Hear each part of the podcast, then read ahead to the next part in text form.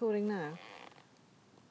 Okay, so um, this is a poem by a man called Michael O'Higgins, who was a poet, and he suffered with schizophrenia, which is a condition that my late mother suffered from, which is a really, really uh, harrowing, obscene, disgusting condition, and it, it really um, caused him great distress and harm. I, I met him years ago, very briefly, and he seemed like a lovely man.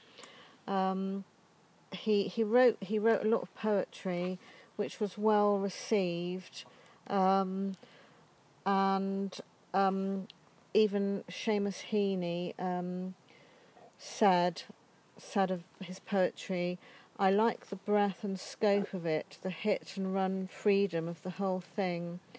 Um, he was very, very talented and, and he really suffered.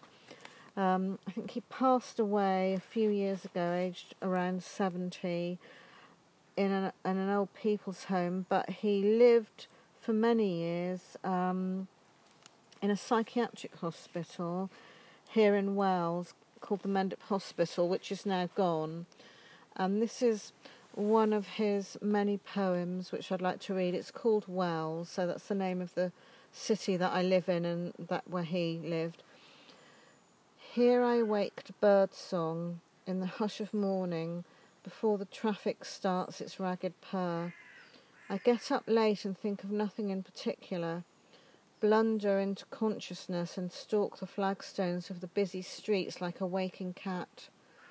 The cathedral holds the place together for seasonal visitors who linger longingly on ancient graves, held in a sort of seasonal peace, deciphering death on old inscriptions.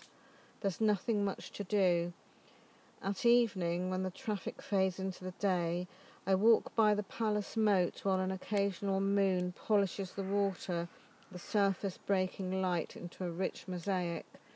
A moorhen cries by the wall. The feel of stone holds me in a peace.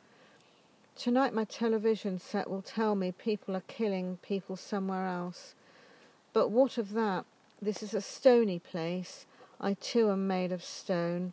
I'll prosper here.